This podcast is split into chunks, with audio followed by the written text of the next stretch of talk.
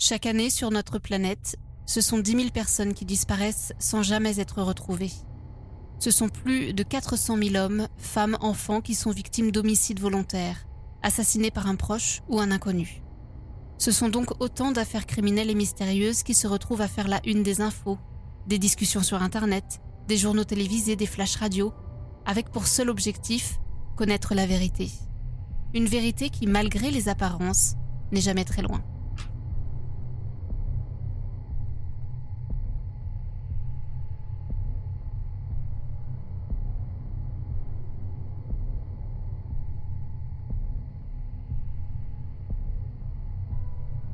Le mardi 13 septembre 2016, Jackie Vandagriff, une jeune femme de 24 ans qui étudie la nutrition à Denton au Texas, se rend dans un bar en début de soirée dans l'espoir, entre autres, de trouver un travail en tant que serveuse pour financer ses études. Le lendemain, son corps démembré et calciné est retrouvé près d'un lac à Acorn Woods Park. Jackie est formellement identifiée grâce à ses empreintes digitales. C'est une certitude, c'est bien elle, elle a été assassinée. Mais par qui? Que s'est-il passé la veille? Comment se fait-il qu'un simple dépôt de CV se soit transformé en un tel cauchemar? Pour répondre à ces questions, les enquêteurs vont passer en détail les moindres faits et gestes de Jackie la veille le mardi 13 septembre 2016 au soir, en s'appuyant notamment sur les images de vidéosurveillance. Et ce qu'ils vont découvrir?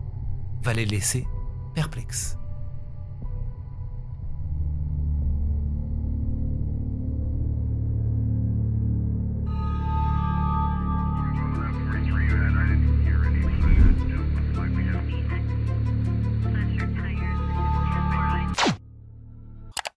Jackie Vandagriff est née le 4 mars 1992 à Coralton, une ville du Texas située dans les comtés de Dallas, Collin et Denton aux États-Unis. Côté familial, Jackie avait une grande sœur, c'était une enfant euh, dynamique, une enfant qui ne tenait pas en place et qui a très vite découvert comme passion la gymnastique. À l'âge de 3 ans, par exemple, elle s'essayait déjà à la roue. C'est donc euh, tout naturellement eh bien qu'elle ne va plus lâcher cette discipline jusqu'à progresser et obtenir plusieurs médailles, notamment au lycée. En 2016, Jackie a 24 ans. Elle vient de terminer son cursus d'esthéticienne et souhaite euh, approfondir la nutrition, la diététique. D'ailleurs, cette année-là, elle commence à publier des, petits articles sur un blog dans lequel elle donne des conseils pour des repas sains et équilibrés. Voici d'ailleurs un extrait d'une vidéo qu'elle a publiée sur sa chaîne YouTube quelques jours avant le drame. Une vidéo durant laquelle on en apprend davantage sur sa personnalité. Everyone, my name is Jacqueline Vandegrift, but friends call me Jackie. I am originally from the Colony, Texas, but I moved to Frisco when I was in elementary school and I graduated from Wakeland High School. I am currently a junior here at Texas Women's University and my major is nutrition with an emphasis in wellness. As far as my career aspirations go, right now I'm most interested in corporate wellness. I think more and more companies are starting to recognize the need to provide health resources for their employees. So I think right now that's where I'm wanting to go with my career. In this class, I hope to learn more about how to use the resources available to reach different individuals um, and to communicate effectively with the amount of diversity that we have in our community, as well as just building on my overall communication skills. C'est simple. Jackie était connue pour être une fille agréable, douce, bienveillante avec les autres. Elle adorait les animaux. Le bien-être des animaux était euh, d'ailleurs une, vraie cause pour elle. C'est aussi pour ça qu'elle était devenue végétarienne. Elle adorait voyager, voyager avec ses amis, elle adorait écouter de la musique, elle adorait euh, faire des soirées, participer à, des barbecues, notamment quand euh, les beaux jours arrivaient. Bref, Jackie aimait la vie. Le seul souci, si on peut pointer quelque chose à ce moment-là, eh bien, c'est le côté financier. En fait, il fallait qu'elle finance la suite de ses études, ses études de nutrition. Et c'est pour ça donc qu'elle euh, devait trouver un, petit job à côté, parce que ses parents ne, pouvaient plus l'aider. C'est donc pour cette raison qu'elle se retrouve le mardi 13 septembre 2016 au Fry Street Public House, qui est un bar, un bar du centre de Denton. Elle y arrive seule dans ce bar, aux alentours de 20 heures, avec l'intention d'aller porter donc son CV et de poser la question suivante, à savoir si à tout hasard, il ne recherchait pas euh, quelqu'un en extra. Il est important de, noter qu'au tout départ, Jackie avait prévu de faire une pierre deux coups. C'est-à-dire que tout en donnant euh, son CV, eh elle prévoyait de rencontrer un mec. Un mec avec qui elle avait matché sur Tinder quelques heures plus tôt. Avant de finalement se raviser, euh, de lui fixer un rendez-vous, elle s'est dit que bah, qu'elle préférait être un peu plus libre ce soir-là et de profiter elle-même de la soirée toute seule. Et tout ça, on le sait, parce qu'en fait, Jackie va tweeter, va tweeter cette phrase juste après son arrivée au bar. Je suis contente d'avoir arrêté Tinder et d'avoir marché jusqu'à un bar. Pour quelle raison va-t-elle écrire cette phrase? Eh bien parce qu'au moment où elle entame la discussion avec la barmaid, elle va faire la connaissance d'un homme. D'un homme assis à quelques mètres d'elle. Cet homme est arrivé une heure plus tôt dans le bar. Et il va rapidement se mêler à la conversation des deux femmes. Il va engager un dialogue. Tout ça enregistré par la caméra de vidéosurveillance du bar en question. Comme vous pouvez le voir sur les images, les deux ont l'air de bien s'entendre, Jackie et cet homme. Et ce, rapidement, puisque je vous rappelle qu'elle ne le connaissait pas avant. Jackie est souriante, elle a l'air détendue, le courant passe vite entre les deux. C'est pour ça, en fait, qu'elle écrit ce tweet depuis son téléphone portable. On comprend que cet homme ne la laisse pas totalement indifférente, ne la laisse pas insensible. Et que finalement, elle a bien fait de venir seule, de ne pas fixer le rendez-vous à l'homme rencontré sur Tinder. Jackie, cet homme et la barmaid vont discuter ensemble pendant environ 50 minutes. À 21h, le trio quitte le bar. La barmaid vient de finir son service et décide donc euh, bah, de les accompagner. Ils se rendent euh, tous ensemble au Shots on Craft, un autre bar situé à environ 400 mètres de là. Encore une fois, leur sortie est enregistrée par la vidéosurveillance. On y aperçoit Jackie, elle est à gauche de l'image, avec son sac à bandoulière. Retenez bien ce sac à bandoulière. Elle porte un pantalon, elle a un t-shirt. La barmaid, elle, est euh, de l'autre côté, elle a un short. Et l'homme en question, on le voit, il est chauve. Il avance sur le trottoir. Dans cet autre bar, le trio va rencontrer un petit groupe de filles. Ils vont rester ensemble 45 minutes avant de, ressortir donc du bar.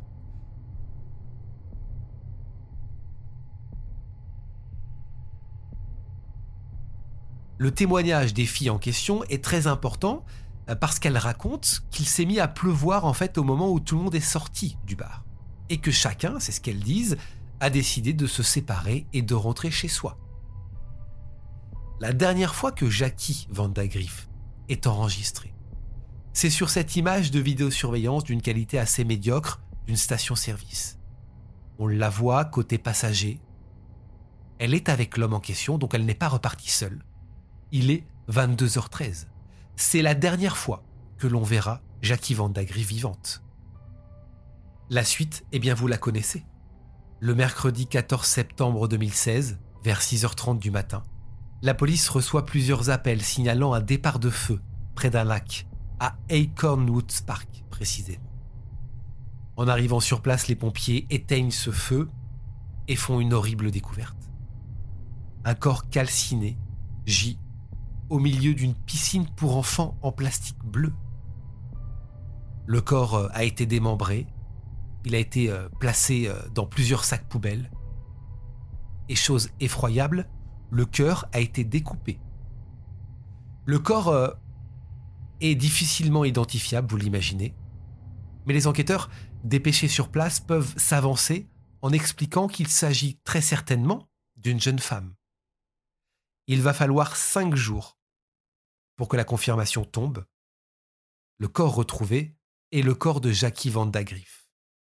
Les témoins qui euh, ont appelé les pompiers, qui est un couple de randonneurs hein, qui euh, ont aperçu ce départ de feu, sont interrogés ils expliquent aux policiers qu'ils ont vu quelque chose au moment où le feu a commencé à prendre. Ils ont vu un SUV blanc partir assez rapidement de cette zone. Euh, ça leur a paru assez étrange, déjà vu l'heure en question, je vous rappelle qu'il était aux alentours de 6 heures le matin. Ils ont même noté une partie de la plaque d'immatriculation, ils ont eu euh, ce réflexe. Les enquêteurs vont réussir à euh, rassembler l'entièreté de, la plaque d'immatriculation et vont réussir à avancer dans l'enquête. Ils vont retrouver l'identité du propriétaire du SUV blanc. Figurez-vous que c'est l'homme qui a croisé la route de Jackie dans le bar la veille de la découverte du corps, celui que l'on voit sur les images de vidéosurveillance. Et cet homme, ils le connaissent. Il s'appelle Charles Dean Bryant. Il est né le 8 août 1986 et a grandi dans la ville de Bremerton, dans l'État de Washington, avant de déménager à Haslett, une ville située à la limite des comtés de Tarrant et de Denton, au Texas, à 30 km du lieu du drame, du lieu du crime. Comme on peut le voir sur les nombreux selfies et les photos qu'il poste régulièrement sur les réseaux sociaux, c'est un homme soucieux de son apparence, qui prend soin de lui, qui se plaît, qui aime plaire aussi, et, il le montre. Il passe beaucoup de temps à la salle de sport, par exemple. Côté professionnel, au moment des faits, eh bien, il enchaîne les petits boulots, sans véritablement euh, être posé. Sur le plan personnel, il a un petit garçon, un petit garçon âgé de 6 ans, mais il est séparé de la mère. Ce qui intéresse surtout les enquêteurs, eh bien, c'est ce qui s'est passé les jours précédant le drame. Parce que cet homme, je vous l'ai dit, ils le connaissent, ils le connaissent bien, ils connaissent son nom. Il a été arrêté trois fois les semaines précédentes. Son ex-petite amie, Caitlin Matisse, avait déposé plainte contre lui pour harcèlement après seulement quelques mois de relation. Une relation à laquelle elle a mis un terme en août 2016, donc quelques semaines, vous voyez, avant le crime. Caitlin, c'est simple, a décrit Charles comme euh, narcissique, toxique, manipulateur. Elle a 18 ans. Et en fait, il y a 11 ans qui séparent euh, Caitlin et Charles. Ils se sont rencontrés dans un bar en juin 2016, avant de commencer à sortir naturellement ensemble. Ça n'a duré donc que quelques semaines, et au départ, en fait, tout se passait bien, malgré donc euh, la différence d'âge, la différence de caractère. Kathleen euh, est plutôt douce, réservée, alors que Charles, euh, c'est plutôt un homme extraverti, confiant. Mais rapidement, il va se montrer possessif, jaloux, narcissique. En fait, dans cette relation, il n'y a que lui qui compte. Et il le répète sans arrêt à Kathleen, de toute façon, elle ne trouvera jamais mieux que lui. C'est ce qu'il lui répète souvent. Mais en plus de ce caractère possessif, il peut se montrer virulent, violent.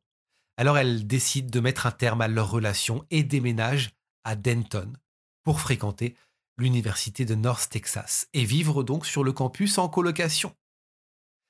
Sauf que bah, elle ne va pas être tranquille parce qu'il va continuer à lui écrire, à la harceler de textos.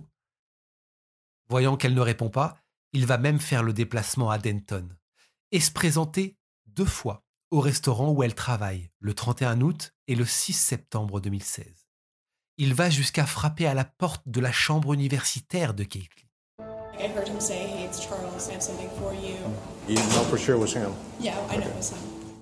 Ce jour-là, Caitlin s'en souvient très bien, elle a eu peur. Elle a eu peur et elle n'a pas ouvert la porte, elle était toute seule hein, dans, dans la chambre à ce moment-là, sa colocataire n'était pas présente. Elle s'est cachée, elle a appelé le 911 et lui euh, a déposé des fleurs, il a déposé des fleurs et une lettre, une lettre de deux pages devant la porte avant que la police ne l'arrête sur le campus. Nous sommes le 9 septembre 2016. Et cette arrestation, vous le voyez, a été euh, captée par la bodycam d'un policier. Caitlin va alors porter plainte Charles Bryant va euh, être détenu, il va être détenu pendant 4 jours et il sera libéré sous caution, avec la stricte interdiction d'approcher évidemment Caitlin. Il est libéré, écoutez bien, précisément le mardi 13 septembre au matin. Il écrira ceci sur les réseaux sociaux. Ici, j'ai le cœur brisé et j'ai un casier judiciaire maintenant pour avoir apporté des fleurs à la fille que j'aime. Le soir même, vous l'avez compris, il fait la rencontre de Jackie. Pour quelle raison était-il dans ce bar On ne le sait pas vraiment. L'enquête euh, dira que Caitlin avait pour habitude apparemment de se rendre dans ce bar avec certaines de ses copines.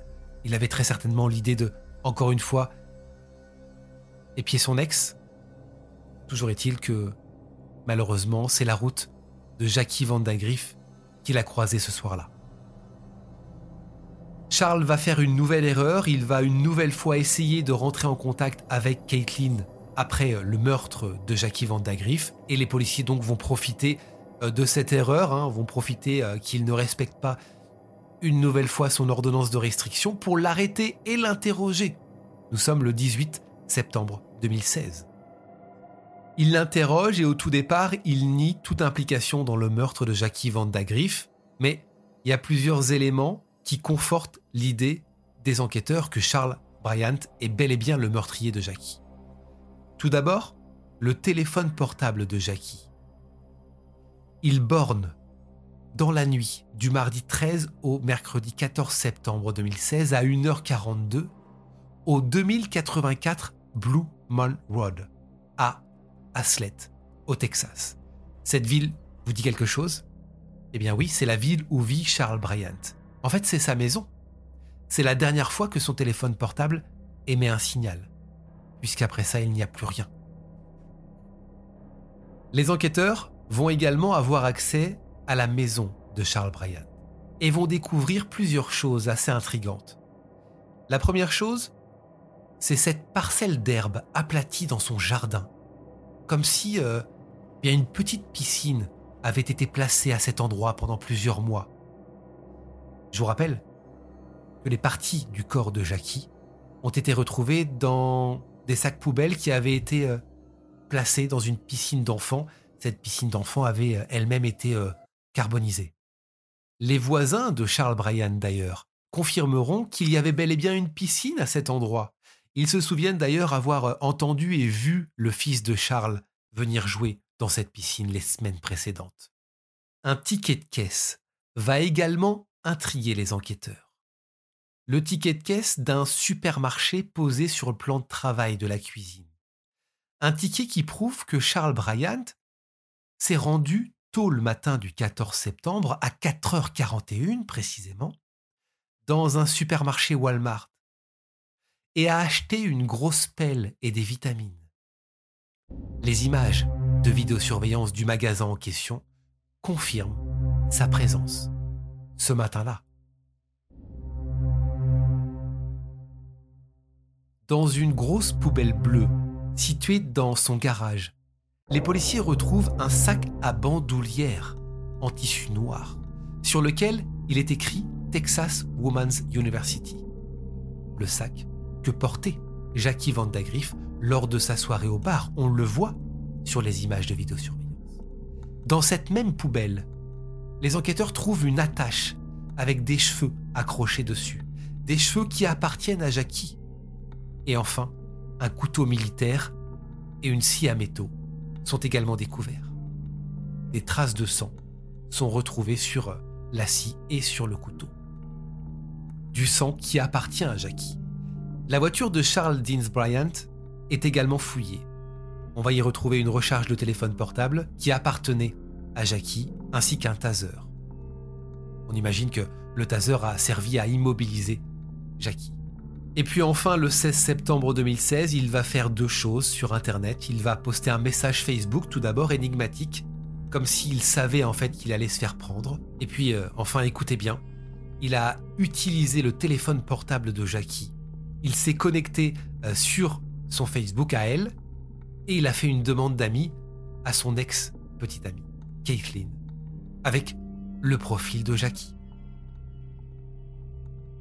Le procès a lieu en avril 2018, donc plusieurs mois après le meurtre. Il est accusé évidemment du meurtre de Jackie Van Griff. Il encourt la peine capitale le médecin légiste qui se présente à la barre pendant le procès explique que, Jackie est décédé des suites d'un homicide violent.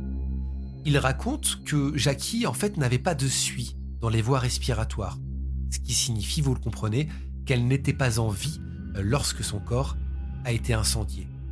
Elle a été tuée avant. Le médecin légiste donne également des détails et avance que Jackie avait des fractures, des fractures de l'os hyoïde, dues à une force appliquée sur le haut du cou. Et euh, cela nécessite, c'est ce que raconte le médecin légiste, une pression directe qui résulte généralement d'un étranglement avec les mains ou une ligature. Le médecin légiste explique également que d'autres blessures sur le corps de Jackie avaient été infligées après son décès. Sa poitrine a été ouverte, je vous le rappelle, et son cœur a été retiré de, son corps. Il y avait plusieurs côtes euh, également du corps de Jackie qui ont été euh, fracturées. De son côté, Charles Bryant, lui, plaide l'accident.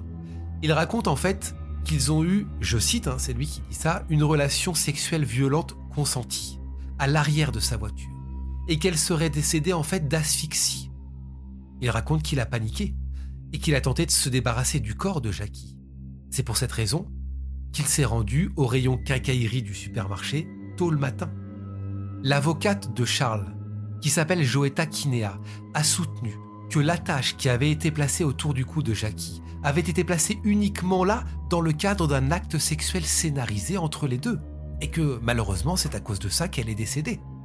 Elle raconte que son client a, paniqué, et que le fait qu'il ait démembré, qu'il ait décapité, qu'il ait incendié le corps était simplement une réaction euh, à une panique totale.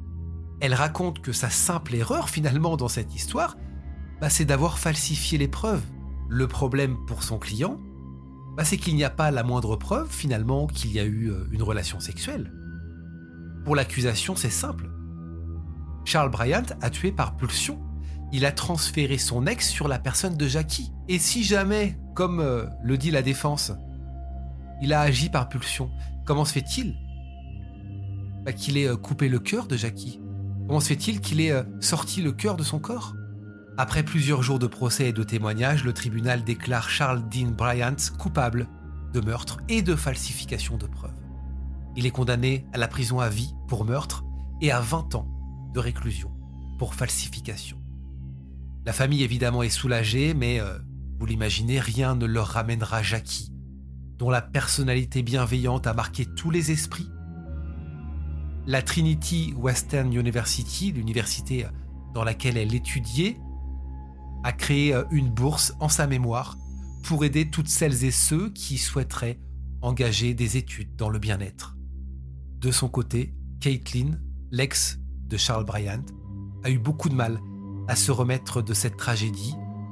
Elle s'est souvent posé la question et elle continue apparemment de, se poser la question pourquoi Jackie et pas elle? Elle a l'impression en fait d'être à l'origine de, de ce qui est arrivé. Elle a beaucoup de mal à l'accepter.